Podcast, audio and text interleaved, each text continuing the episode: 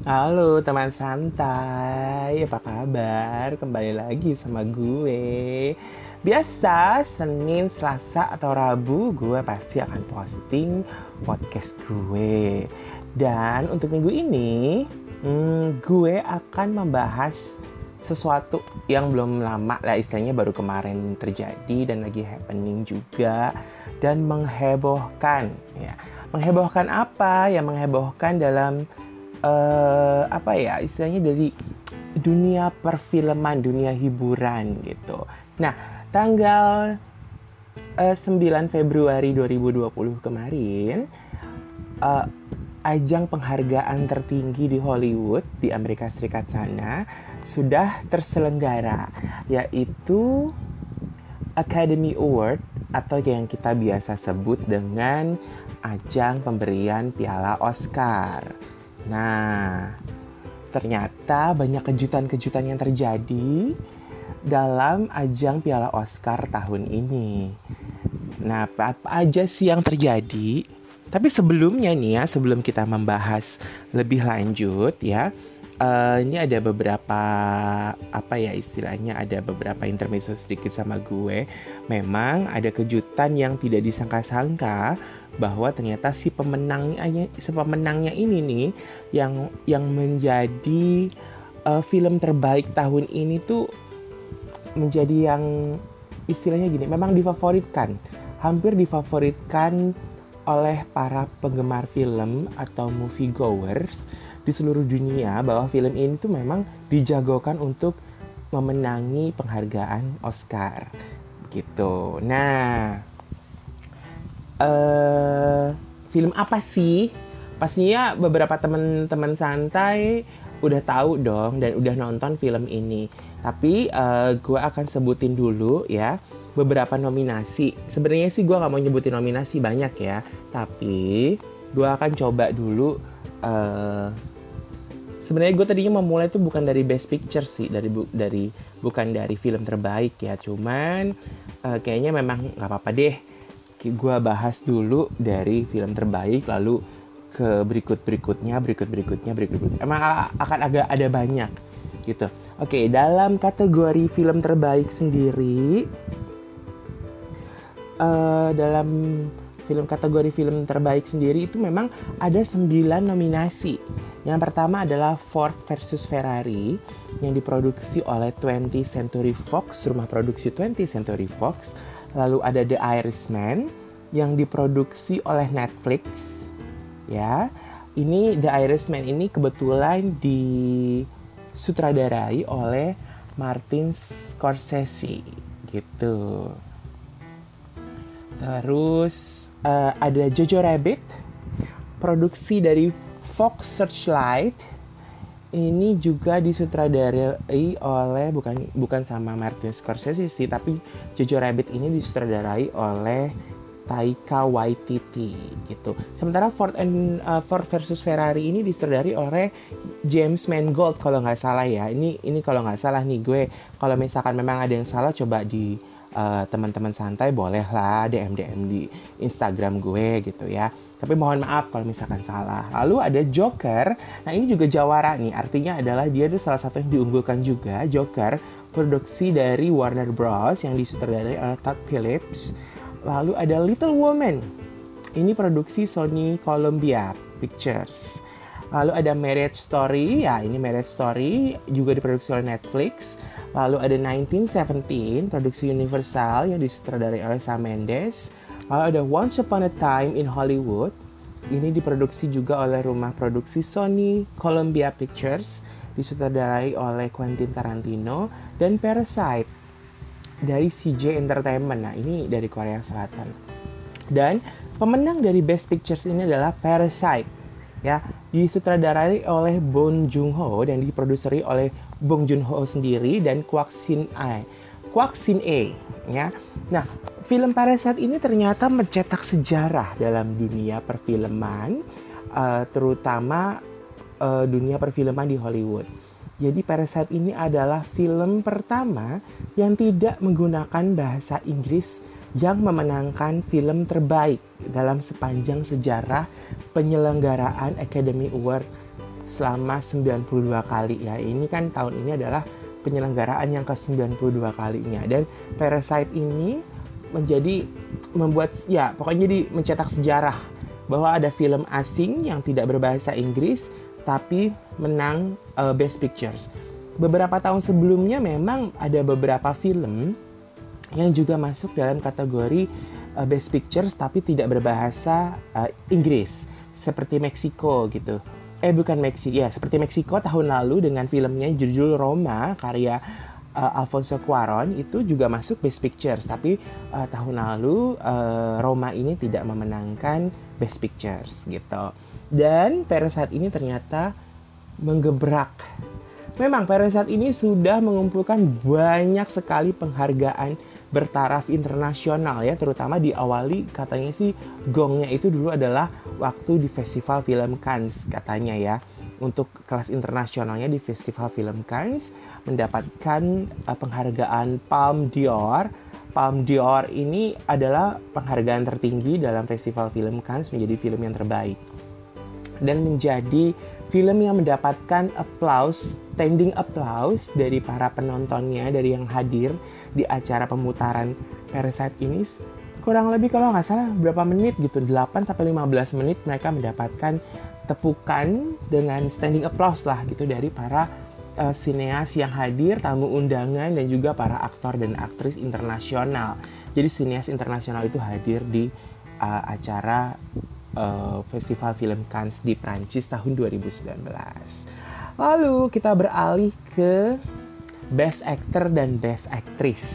Nah, Best Actor dan Best Actress ini mungkin juga teman santai udah beberapa yang tahu. Kalau mungkin memang mengikuti banget uh, tentang uh, penghargaan-penghargaan film di Hollywood atau di Amerika uh, atau mungkin memang movie goers biasanya kalau udah movie goers tuh udah pasti ngikutin deh Oscar, Golden Globe, SAG Award, BAFTA, Cannes atau penghargaan-penghargaan film lainnya yang bertaraf internasional atau mungkin yang memang di luar dari negara uh, kita. Istilahnya uh, kayak misalkan uh, Parasite ini kan sebenarnya kan uh, dari Korea Selatan ya jadi film Korea gitu Nah, uh, dia diikut, diikut sertakan dalam festival di luar Korea. Berarti kan juga memang masih masuk kategori bahwa pada saat ini banyak diikutkan pada festival-festival internasional gitu. Nah, dalam Best Actor ini ada lima nominasi, yaitu Antonio Banderas dalam perannya di Pain and Glory, lalu ada Leonardo DiCaprio dalam Once Upon a Time in Hollywood, Lalu ada Adam Driver, Marriage Story, Joaquin Phoenix dalam perannya sebagai Joker, dan Jonathan Price dalam The Two Pops. Dan Best Actor ini dimenangkan oleh Joaquin Phoenix. Nah, perannya sebagai Joker ini memang menjadi buah bibir yang cukup uh, ini ya, cukup panjang ya ketika Joker ini dirilis tahun lalu. Lalu uh, istilahnya banyak meme yang timbul gitu yang keluar dari uh, setelah mereka-mereka itu menonton film Joker. Gitu ada yang bilang bahwa orang jahat itu terlahir dari orang yang baik gitu. Istilahnya orang jahat itu adalah yang dulunya baik. Nah, yang nah itu tuh itu tuh sebenarnya akibat dari uh, sebuah uh, impact dari sebuah film yaitu film Joker ini gitu dan Joaquin Phoenix mampu untuk me, apa ya istilah mendeliver perannya sebagai Joker yang uh, multi uh, mental illness. Jadi si Joker ini sih ya namanya Arthur siapa sih? Arthur aku lupa deh namanya siapa. Arthur Fleck kalau nggak salah. Nama si Joker ini nama aslinya tuh Arthur siapa gitu. Dan dia memang memiliki eh, trauma-trauma uh, ketika masa kecil dan dia akhirnya ketika dewasa memiliki banyak sindrom dan kelainan kelainan-kelainan mental yang dia alami karena kekerasan yang dia terima ketika masih kecil. Dan Joaquin Phoenix mampu untuk mendeliver itu semua. Dan Joaquin Phoenix ini menjadi pemeran Joker kedua yang menerima piala Oscar. Sebelumnya adalah Heath Ledger. Dia juga mendapatkan Oscar karena perannya sebagai Joker dalam The Dark Knight uh, film Batman ya The Dark Knight dan memang uh, sayangnya adalah Heath Ledger ini menerima menerima piala Oscar tidak secara langsung karena Heath Ledger ini sebelum penyelenggaraan piala Oscar dia sudah meninggal karena diduga uh, overdosis atau bunuh diri gitu. Kenapa dia bunuh diri? Karena uh, juga diduga lagi adalah karena dia begitu mendalami perannya sebagai Joker sehingga apa yang ada dalam diri Joker itu tidak lepas dari dirinya dia sehingga itu terbawa sampai kehidupan sehari-harinya dia.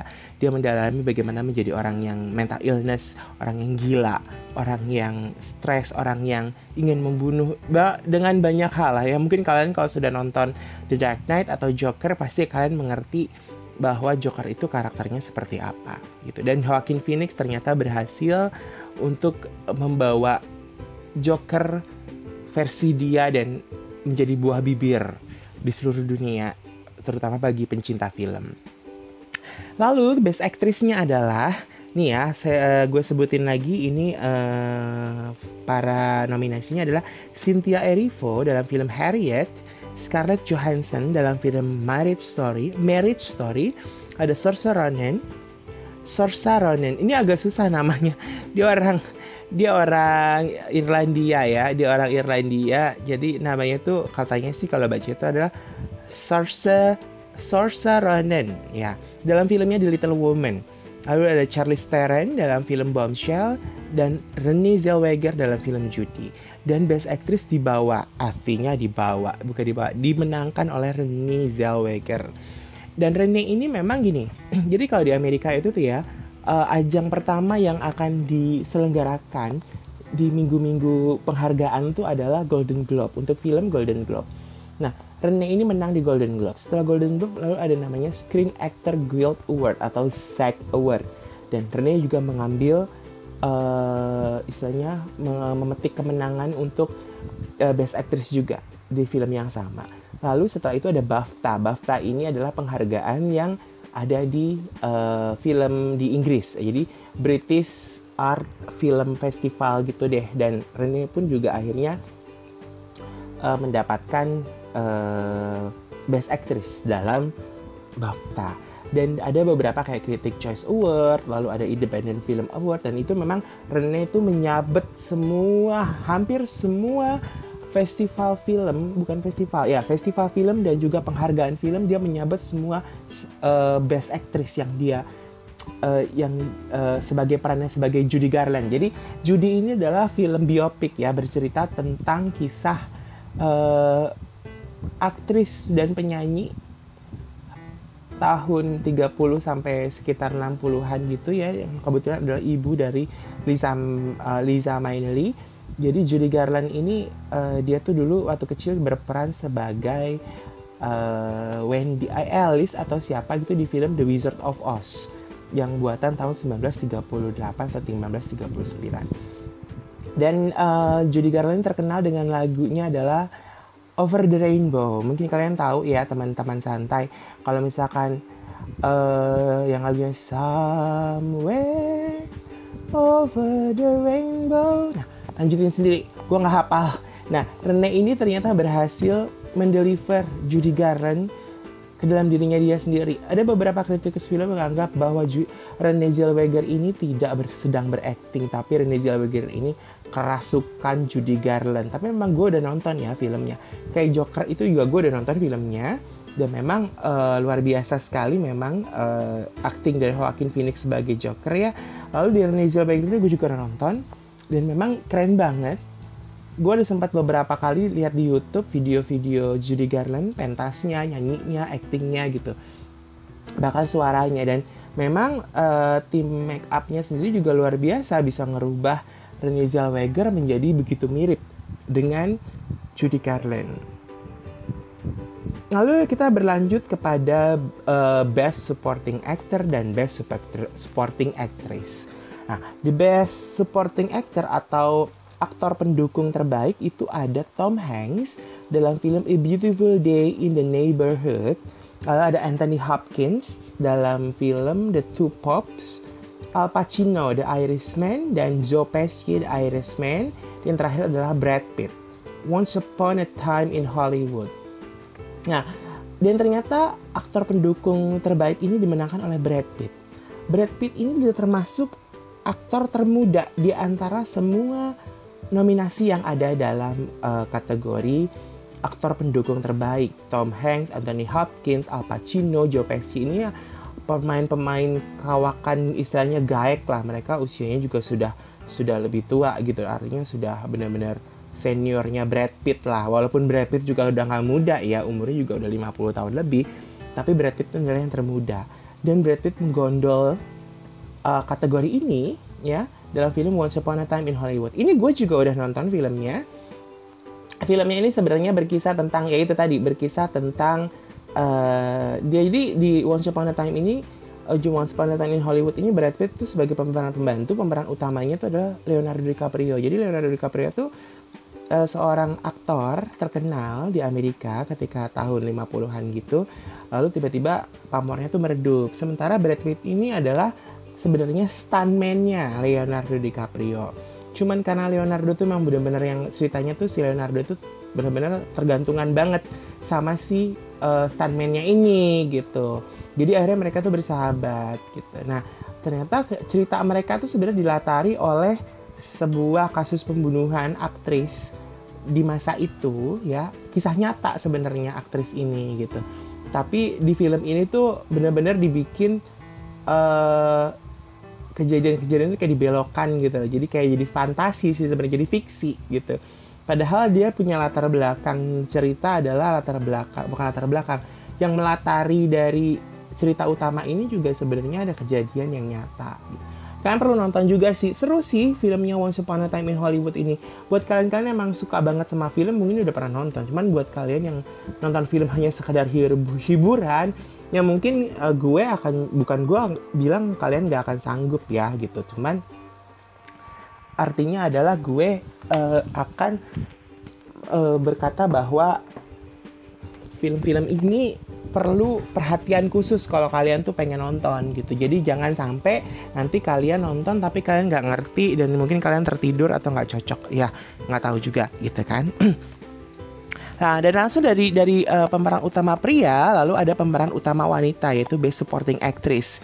Ini uh, para nominasinya adalah Katie Bates. Ya, Katie Bates ini bermain dalam Richard Jewell. Lalu ada Laura Dern dalam Marriage Story, Scarlett Johansson Jojo Rabbit, Jojo Rabbit, Margaret Robbie Bombshell dan Florence Pugh dalam Little Women. Nah, yang unik adalah Scarlett Johansson ini menjadi uh, menambah daftar aktris yang pernah artinya gini. Jadi jadi jarang banget ada seorang aktir, aktris atau aktor yang mereka tuh bisa dapat nominasi uh, best supporting dan best uh, actor. Artinya uh, jadi pemeran utama terbaik dan pemeran pembantu terbaik di waktu yang sama. Dan Scarlett Johansson tahun ini pun menambah daftar artis yang daftar aktris yang mampu melakukan itu. Jadi dia ada dua film yaitu Marriage Story dan Jojo Rabbit. Dan uh, aktingnya di kedua film ini tuh diganjar dengan nominasi uh, pemeran pendukung terbaik dan uh, nominasi pemeran wanita terbaik. Gitu. Dan sayangnya di untuk uh, Best Supporting Actress ini memang acting Laura Dern dalam Marriage Story uh, diganjar dengan Oscar. Memang Laura Dern juga sama seperti Renee Zellweger. Jadi Renee Zellweger, Joaquin Phoenix, Brad Pitt dan Laura Dern, mereka berempat ini tuh memang mengambil semua uh, piala-piala dalam ajang-ajang penghargaan uh, ini ajang-ajang sebelum Oscar. Jadi kayak Golden Globe, SAG hingga uh, BAFTA itu dimenangkan oleh mereka semua. Jadi uh, udah dipastikan bahwa apabila kamu misalkan jadi seorang aktris di Hollywood terus kamu bisa memenangkan Golden Globe, SAG atau BAFTA, di antara ketiga ini kalian bisa pilih eh, memenangkan di antara ketiga ini deh salah dua. Artinya adalah misalkan kalian nggak menang di Golden Globe tapi kalian menang di SAG dan di BAFTA gitu, kalian kemungkinan kan sekarang untuk menang di Oscar tuh pasti akan besar gitu. Jadi kalau misalkan eh, para nominasi yang lain tuh gak menang apa-apa tiba-tiba dia uh, menang di Oscar itu juga pernah kejadian gitu memang udah pernah kejadian bahwa dia tidak memenangkan apa pun tapi dia dapat dapat piala Oscar itu juga pernah kejadian dan ini uh, kebetulan adalah memang sesuai dengan prediksi semua pencinta film bahwa para pemenang-pemenang dari Best Supporting dan uh, Best aktor dan aktris ini tuh semuanya memang mem- merajai penghargaan-penghargaan sebelum Oscar. Dan untuk Best Director artinya sutradara terbaik ya. Ini uh, gue sebutin ada para apa namanya nominasinya ada Martin Scorsese untuk film The Irishman, Todd Phillips untuk film Joker, Sam Mendes untuk film 1917, Quentin Tarantino untuk Once Upon a Time in Hollywood, dan Bong Joon-ho untuk film Parasite. Dan saudara terbaik ini adalah Bong Joon-ho. Ini juga menjadi kejutan yang sangat luar biasa karena banyak orang yang memprediksi bahwa Sam Mendes, sang sutradara 1917 ini uh, akan juara menjadi juara artinya menjadi yang terbaik untuk kategori sutradara terbaik. Tapi siapa sangka ternyata Bong Joon-ho menjadi yang terbaik di antara mereka-mereka semua. Bisa bisa kita pikirkan uh, bisa istilah gini, eh, nggak uh, kebayang. Martin Scorsese, Sam Mendes, Quentin Tarantino, tiga ini aja nih itu udah biang-biang penghargaan gitu udah sutradara-sutradara yang memang wah banyak deh para pemain film yang pengen banget disutradarai oleh mereka gitu kan. Dan dan Todd Phillips ini juga bukan sutradara baru dia juga sutradara yang cukup terkenal di Hollywood ya gitu. Jadi Bong Joon Ho ini tiba-tiba Bang menang. Wow. Itu menjadi sangat-sangat surprise gitu. Dan pada saat dia speech untuk kemenangannya ya dia sempat juga dia memberi hormat kepada Martin Scorsese bahwa dia dulu pada saat sekolah ya ini yang gue tangkap nih kalau maaf nih kalau gue salah ya yang gue tangkap adalah dia juga sempat mempelajari film-film Martin Scorsese, lalu dia juga mengucapkan terima kasih kepada Quentin Tarantino bahwa ternyata Parasite itu salah satu dalam uh, salah satu dalam daftar film-film yang ditonton sama Quentin Tarantino. Yang Quentin Tarantino tuh pengen nonton tuh adalah Parasite gitu dan Bong Joon-ho tahu itu gitu. Lalu Bong Joon-ho juga sempat bilang bahwa kalau misalkan piala ini bisa dibagi-bagi ya gue akan berbagi dengan Todd Phillips dan Sam Mendes kurang lebih yang gue tangkap seperti itu ya maaf kalau salah nih. Nggak apa-apa ya kan? Maafin deh. Sama juga kan gue manusia biasa. Nah lalu kita beralih kepada Best Animated Feature. Artinya adalah film animasi terbaik. Nah, itu nominasinya adalah ada dari uh, How to Train Your Dragon, The Hidden World, itu rumah produksinya adalah DreamWorks. Lalu ada Lost My Body dari Netflix, Klaus dari Netflix, Missing Link dari rumah produksi Laika, Annapurna, dan UAR, UAR. Lalu ada Toy Toy Story 4, Disney, dan Pixar. Dan Best Animated Feature ini dimenangkan oleh Toy Story 4 dengan produsernya adalah Josh Cooley, Mark Nielsen, dan Jonas Rivera. Ini agak mengejutkan juga sih sebenarnya ya, karena ternyata Oscar tidak memasukkan Frozen 2 untuk kategori Best Animated Feature. Ini cukup mengejutkan karena banyak orang juga menganggap bahwa uh, Frozen 2 ini juga layak untuk masuk ke dalam nominasi untuk memperebutkan piala Oscar gitu kan karena memang Disney cukup ini ya Disney itu cukup juara lah ya banyak film-film kartunnya atau film-film animasinya yang memenangkan uh, ini penghargaan Oscar. Duh, ini gue sambil ngecas ya. Jadi maaf kalau ada bunyi-bunyi apa gitu dan gue juga habis makan jadi kalau agak-agak sendawa gimana? Maafkan aku. Namanya juga daily podcast ya kita ngobrol ngoceh sambil melakukan apa pun lah yang ada di rumah gitu.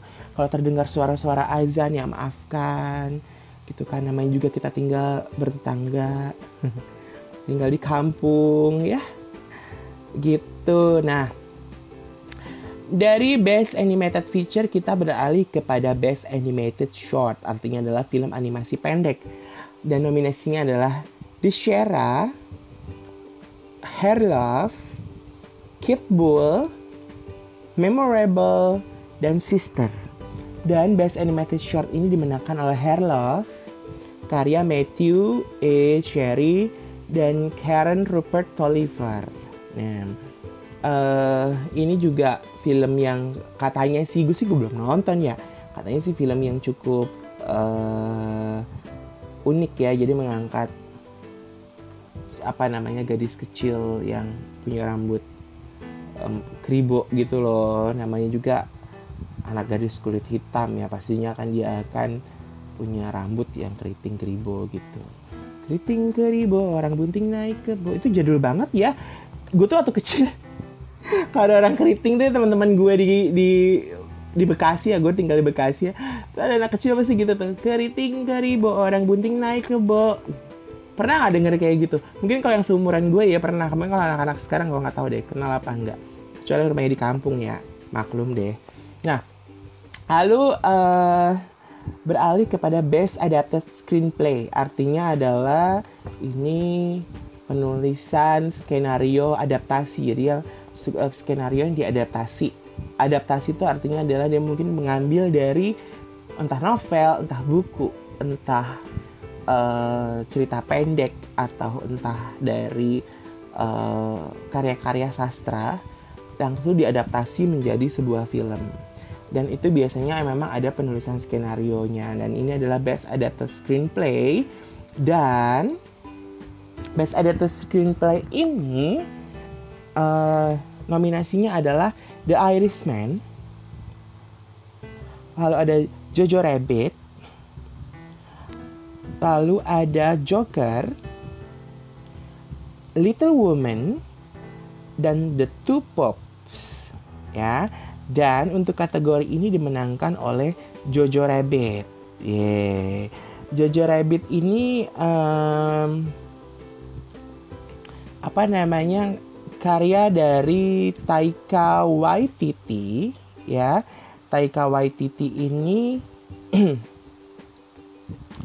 uh, apa namanya mengangkat Jojo Rabbit ini dari sebuah buku gitu. Jadi bukunya itu tuh gue tuh lupa ya dia tuh judulnya apa. Pokoknya film ini tuh bercerita dengan latar Perang Dunia Kedua uh, waktu zaman penjajahan Nazi. Artinya pada saat Nazi masih berkuasa di Jerman gitu. Uh, apa namanya dan si Jojo inilah jadi tokoh utamanya gitu kan dan gue juga belum nonton film ini gue penasaran sih sebenarnya nih film apa sih gue tuh pengen banget nonton nih film gitu dan um, apa oh ya ini dia nih gue dapat nih ya yes gue sempat searching dulu gitu jadi Jojo Rabbit ini tuh berdasarkan dari buku karya Christine Lenens dengan judul uh, Kegging Skies. Entah bacanya Kegging Skies, uh, Skies atau Chegging Skies. Tulisannya soalnya C A G I N G. Jadi Kegging Skies atau Chegging Skies. Gitu. Jadi uh, apa? Dan memang ini film juga uh, jadi sebenarnya drama drama keluarga komedi dan sedikit satir ya. Jadi keren lah katanya katanya ya gue belum nonton gitu dan memang ini disutradarai sendiri oleh Taika Waititi jadi dia juga nulis uh, screenplaynya dia juga menjadi sutradara dan dia juga menjadi produser dan dia juga main gitu loh si Taika Waititi ini gitu jadi memang film Jojo Rabbit ini tuh diperankan oleh Roman Griffin Davis sebagai Jojo ada Tom Thomasin McKenzie sebagai Elsa dan Taika Waititi ini sebagai Adolf ada Rebel Wilson, Stephen Merchant, Alfie Allen, Sam Rockwell, dan Scarlett Johansson. Nah, di film ini nih, Scarlett Johansson dinominasikan sebagai pemeran pembantu wanita. Gitu.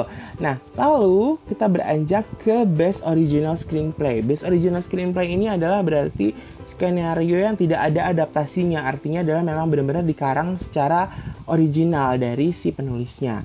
Lalu di sini ada uh, nominasinya yaitu adalah Knives Out, Marriage Story, 1917, Once Upon a Time in Hollywood, dan Parasite. Dan dimenangkan oleh Parasite, karya Bong Joon-ho dan Han Ji-won. Nah, Bong Joon-ho ini juga hebat ya, artinya dia juga nulis screenplay, dia sutradara juga dan dia produser juga. Jadi kalian kebayang ya, membuat sebuah film biayanya udah besar, lalu kalian ikut sertakan dalam festival internasional itu juga biayanya besar, kalian ikutin ke Oscar juga biayanya besar. artinya kalian tuh ikut ikut festival film di luar negeri itu tuh nggak sekedar daftar masukin film udah selesai. Nggak. Terutama Oscar haruslah ditayangin dulu di Amerika berapa lama lalu penontonnya berapa banyak dan segala macamnya. Itu tuh harus benar-benar dilakukan. Lalu best cinematography ini ada nominasinya adalah The Irishman Joker The Lighthouse 1917 dan Once Upon a Time in Hollywood.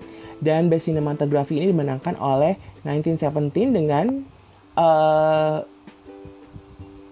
kameramen ya istilahnya. Best cinematography ini adalah kameramen ya. Jadi pegang seorang yang memegang kamera jadi gambar pengambilan gambar gitu. Roger Dickens. Jadi 1917 ini adalah perang dengan latar tahun 1917 yaitu perang dunia pertama. Nah jualannya dari 1917 ini adalah sinematografinya. Jadi memang harus nonton. Gue belum nonton. Gue belum nonton. Udah dari kemarin pengen banget nonton cuman belum sempat sempat artinya um, film ini jualan dengan pengambilan gambar. Pengambilan gambar animasi eh, bukan animasi istilahnya spesial efeknya jadi dia kekuatannya pada gambar.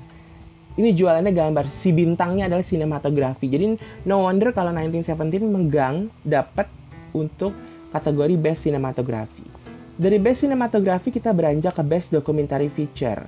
Ini adalah uh, film dokumenter terbaik dan nominasinya adalah American Factory dari Netflix, The Cave dari Danish Documentary Production, The Edge of Democracy juga dari Netflix, For Sama dari PBS, Honeyland dari Neon dan dimenangkan oleh American Factory yang uh, diproduseri dan ini adalah karya dari Stephen Bognar, Julia Redhart, Julia Reichhardt dan Jeff Reichhardt.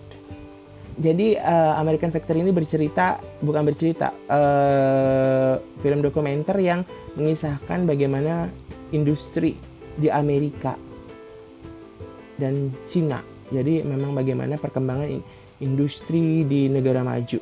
Begitulah pokoknya kurang lebih. Gue belum nonton ini di Netflix ada.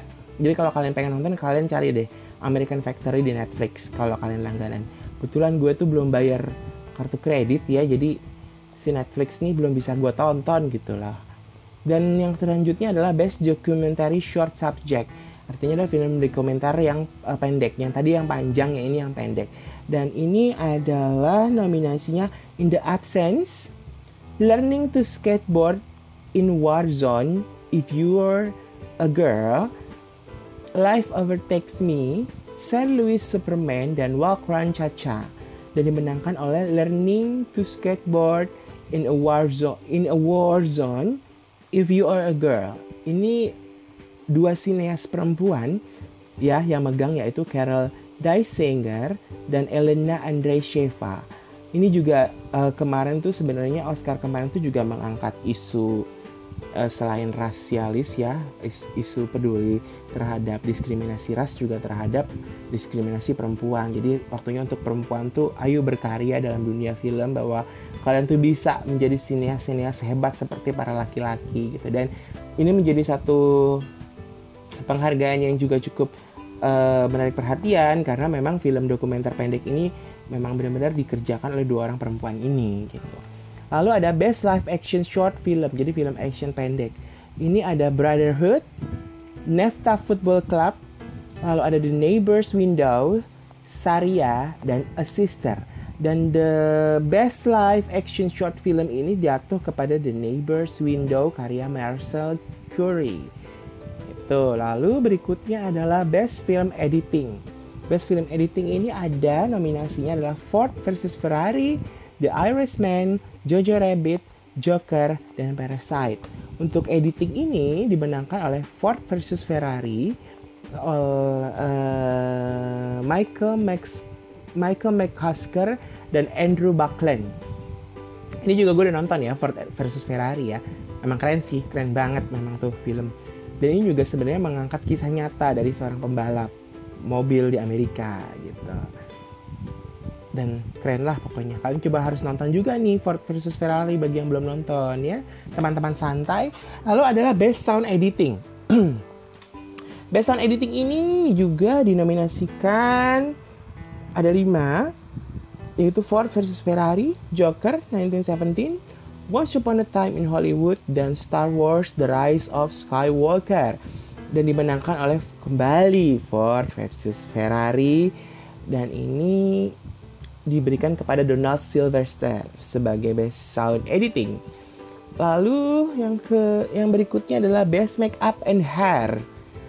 Ini nominasinya adalah Bombshell, Joker, Judy, Maleficent, Mistress of Evil, dan 1917 dan dimenangkan oleh Bombshell. Diberikan kepada Kazuhiro, Anne Morgan, dan Vivian Baker. Memang sih keren banget ya, gue juga udah nonton Bombshell nih. Ini Charlie Theron tuh bisa, sampai temen gue tuh bilang, itu Charlie Theron. Hah? Yang bener kok beda? Bener-bener beda.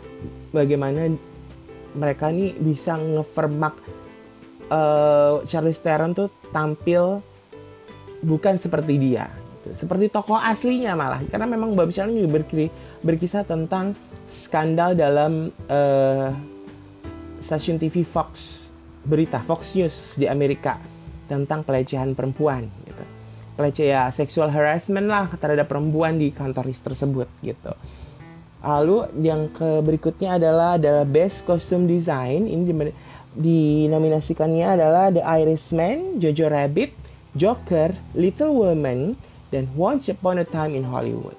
Dan dimenangkan oleh Little Woman by Jacqueline Duran. Gue udah tahu banget nih Jacqueline Duran nih memang langganan nominasi. Tapi ini katanya sih uh, Oscar kedua dia yang dia dapat. Gitu. Lalu berikutnya adalah Best Visual Effect. Best Visual Effect ini dinom yang dinominasikan adalah Avengers Endgame, The Irishman, The Lion King, 1917 dan Star Wars The Rise of Skywalker. Ini memang film-film yang uh, cukup ini ya variatif visual efeknya. Jadi macam Avengers kalian udah tahu kan visual efeknya seperti apa. The Lion King juga kalian tahu special efeknya seperti apa. Star Wars juga kalian udah tahu special efeknya seperti apa. 1917 kalau kalian lihat trailernya kalian udah tahu oh ini special efeknya begini.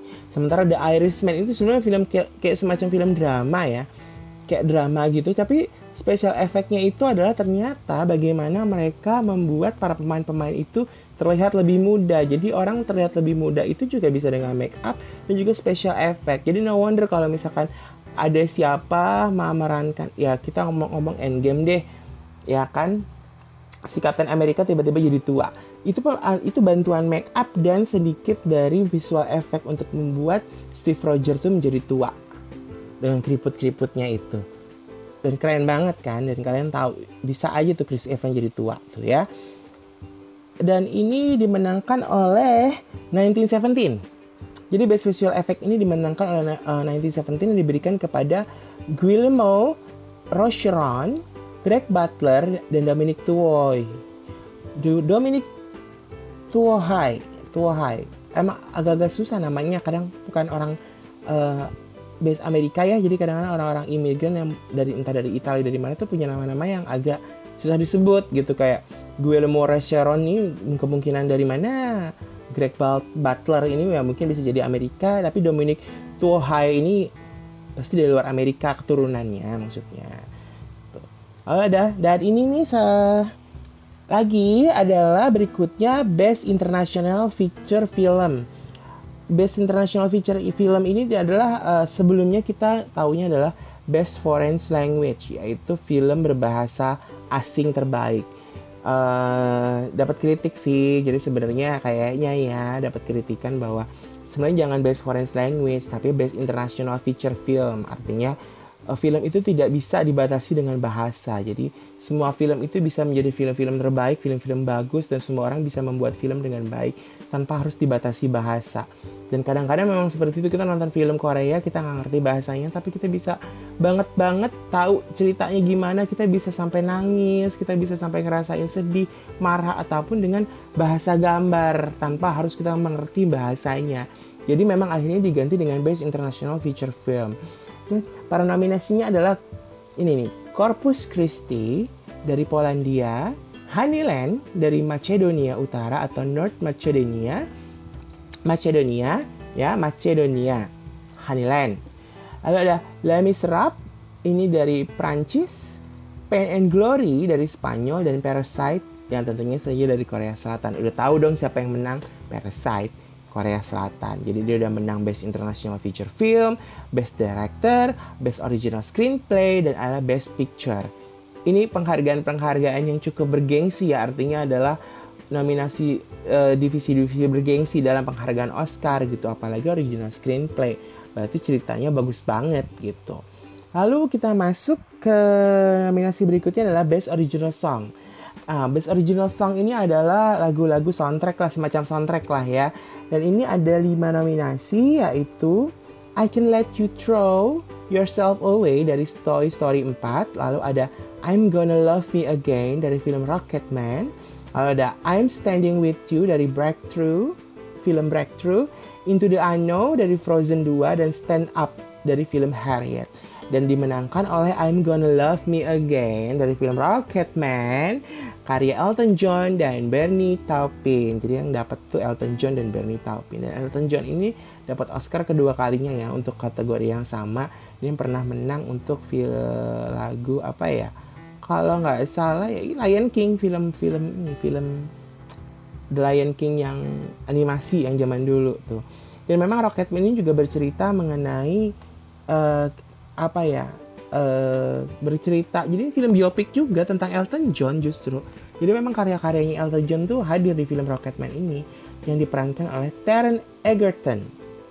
Kalau kalian belum nonton ya bolehlah kalian nonton. Carilah DVD-nya atau cobalah beli-beli DVD aslinya ya. Jangan beli yang bajakannya terus Lalu yang berikutnya adalah Best Original Score. Best Original Score ini adalah musik pengiring dalam film tersebut. Dan para nominasinya adalah Joker, Little Women, Marriage Story, 1917, dan Star Wars The Rise of Skywalker. Dan dimenangkan oleh film Joker, oleh Hilder gue gue nah, ini agak susah nih namanya nih. Ini perempuan ini perempuan ya Hilder Guanadotir jadi dia adalah salah satu uh, perempuan perempuan yang memenangkan best original score jadi jarang banget best original score ini dipegang perempuan. Dan Hildur ini akhirnya mencetak sejarah juga bahwa dia uh, menjadi salah satu komposer perempuan yang mampu bersaing dengan para komposer laki-laki untuk kategori best original score. Dalam pidatonya pun dia juga berkata bahwa ayo perempuan-perempuan yang punya bakat dalam dunia musik speak up. Eh, tunjukkan diri kalian. Ayo maju bersama. Uh, kita uh, perempuan-perempuan bisa gitu ya. Istilah yang gue tangkap seperti itu ya istilahnya gitulah. Intinya begitu kata Hildur itu. Lalu masuk ke dalam best sound mixing. Best sound mixing ini ada nominasinya adalah Ed Astra Ford versus Ferrari Joker 1917 dan Once Upon a Time in Hollywood. Sebelum gue sebutin gue minum dulu. Haus bo kering. Hmm walaupun cuma air putih ya. Dan dimenangkan oleh nih ya, Best on Missing dimenangkan oleh 1917 yang diberikan kepada Mike Taylor dan Stuart Wilson. Ya, lalu berikutnya adalah Best Production Design. Para nominasinya adalah The Irishman, Jojo Rabbit, 1917, Once Upon a Time in Hollywood, dan Parasite dan dimenangkan oleh Once Upon a Time in Hollywood. Ini juga salah satu bagian atau divisi dalam sebuah produksi film yaitu production design yang jarang banget dikuasai uh, atau bukan dikuasai ya, dipegang oleh perempuan. Dan Once Upon a Time in Hollywood ini nih film rumah produksi Sony dan Columbia ini tuh meng-hire Barbara Ling dan Nancy Hay. Jadi Barbara Ling ini sebagai uh, set desainnya uh, ya sebagai uh, production desainnya tuh Barbara Ling dan dekorasi setnya Nancy Hay. Dua perempuan ini bekerja sama untuk membuat desain untuk apa ya? Kalau kalian tuh ngelihat ya gedungnya ya uh, misalkan ada adegan di atas panggung dia panggungnya bagaimana setnya set desainnya tuh yang membantu untuk produksi film tuh nah mereka lah yang membuat. Perempuan-perempuan ini juga divisi yang memang banyak diminati bukan diminati banyak diketahui adalah laki-laki yang ngerjain. Ini adalah perempuan gitu. Dan udah gue sebutin semua ya.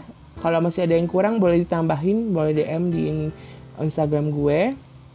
Tapi yang jelas kalian cobalah tonton film-film film-film ini ya film-film ini tuh bukan film-film sembarangan sih artinya memang film-film yang cukup bagus ya kayak Ford and Ferrari ini gue udah nonton lalu Joker udah nonton Once Upon a Time in Hollywood udah nonton, Parasite udah nonton. Yang belum gue tonton The Irishman, Jojo Rabbit, Little Woman, Marriage Story, sama 1917 gitu. Ini belum gue tonton, lumayan banyak berarti daftarnya yang belum gue tonton.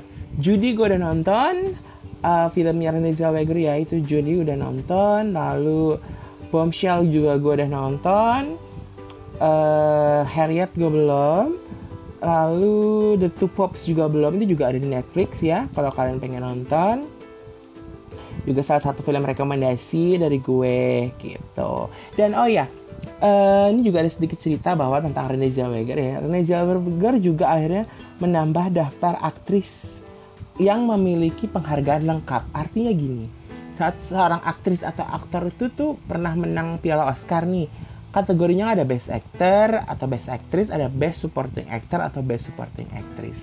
Renée Zellweger ini udah punya dua-duanya, artinya dia waktu pertama kali menang tahun 2004 ya Best Supporting Actress dalam film Cold Mountain dan sekarang dia Best Actress dalam film Judy. Artinya dia tuh sudah lengkap punya dua, udah punya dua dua kategori yang berbeda dan dia sudah pegang semuanya dan itu sedikit aktris yang pegang seperti itu sedikit gitu.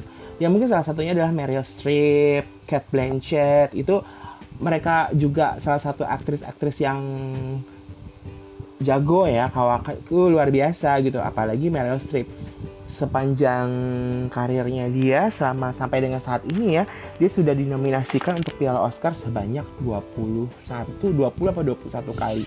Dan sudah memenangkan tiga Piala Oscar dua di antaranya Best Actress dan satu adalah Best Supporting Actress Gitu teman-teman santai. Yang mungkin beberapa udah baca beritanya ya di portal media, di handphone atau di berita-berita di TV udah pernah denger, udah denger. Cuman emang gue mau bahas aja gitu sedikit lah uh, tentang Piala Oscar ini gitu. Dan kebetulan juga Piala Oscar kemarin nih, Academy Award kemarin tuh juga ada pengisi acaranya deh, penyanyi-penyanyinya nih gitu kan. Dan dibuka dengan Janelle Moan gue lupa bangkit namanya tuh susah ya. Gue tuh agak lidah gue tuh agak lidah orang Jawa. Jadi kadang-kadang nyebut nama orang-orang di luar sana tuh suka uh, ngaco gitu gue nya gitu. Dia tuh sebagai pembuka dia nyanyi tuh bareng Billy Porter gitu. Lalu di tengah acara sempat ada uh, Idina Menzel ya dia nyanyi Into the Unknown dari Frozen 2 dia nyanyi bersama juga dengan uh, Elsa-Elsa dari seluruh dunia. Dari bahasa-bahasa yang berbeda. Artinya para penyanyi Into the Unknown dengan bahasa-bahasanya sendiri. Jadi misalnya dari Jepang bahasa Jepang. Dari Denmark bahasa Denmark. Dari Rusia bahasa Rusia gitu. Dan itu dihadirkan semua di acara uh, Oscar itu gitu. Lalu ada penampilan dari Elton John juga untuk nyanyi lagu dari film The Rocketman itu yang dapat Oscar. Lalu yang menjadi kejutan adalah penampilan Eminem. Gue tuh lupa ya hitsnya dia itu ya dari film Eight Miles itu. Dan itu dia nyanyi nyanyi nge-rap lagu dari Eight Miles yang karyanya dia itu. Dia menjadi kejutan di tengah-tengah acara tiba-tiba Eminem nyanyi. Lalu ada kehadiran Billie Eilish. Ini penyanyi baru ya yang baru menang Grammy minggu lalu dan dia menjadi salah satu uh, penyanyi muda berbakat yang juga diundang ke Oscar untuk menjadi pengisi acara dan kebetulan dia nyanyi lagu dari uh, The Beatles yaitu Yesterday dalam segmen In Memoriam. Jadi pada saat In Memoriam itu adalah uh, segmen di mana kita mengenang para sineas, para pekerja film, para aktor dan aktris yang sudah meninggal dan kebetulan Billie Eilish nih uh, menjadi penyanyi. Biasanya memang diiringi oleh seorang penyanyi atau hanya musik saja. Seperti itu teman santai. Ya kalau masih ada yang kurang-kurang maafin ya. Nonton aja deh di TV atau nonton di YouTube atau baca-baca portal berita mengenai Oscar 2020 ini ya dan semoga informasinya bermanfaat buat kalian nambah-nambah wawasan dikit lah mengenai film dan kebetulan gue juga adalah pencinta film jadi gue tuh suka banget nonton acara penghargaan ini gitu. Dan kemarin tuh gue sampai rela-rela uh, streaming dari salah satu portal gitu ya dari detik.com deh gitu.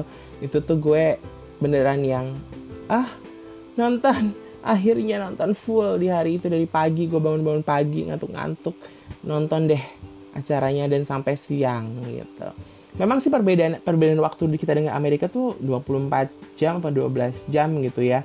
Pokoknya perbedaan waktunya itu sehari. Jadi ketika di hari hari Minggu di Amerika itu sore ya di kita tuh Senin pagi gitu. Ya, makanya nontonnya pagi-pagi.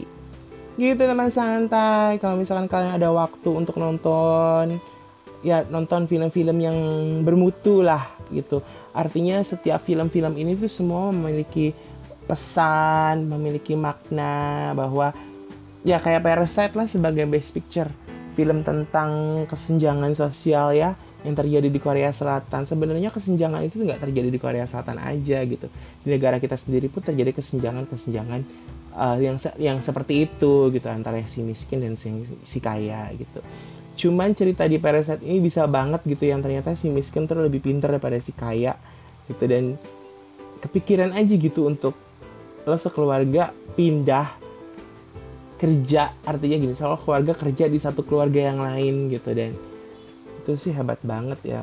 Bong Joon Ho bikin ceritanya tuh wow. Dan kalian yang belum nonton nonton lah ya biasanya sih ini main beberapa kali lihat dari web-web aplikasi aplikasi aplikasi bioskop nih film-film ini tuh tayang nih gitu. Jadi kayak untuk biar lebih seru lagi nih nuansa suasana-suasana Oscarnya tuh biar seru jadi orang-orang tuh nonton. Gitu teman santai. Udahlah ya teman santai. Gue akhiri aja untuk uh, podcast gue kali ini tentang film.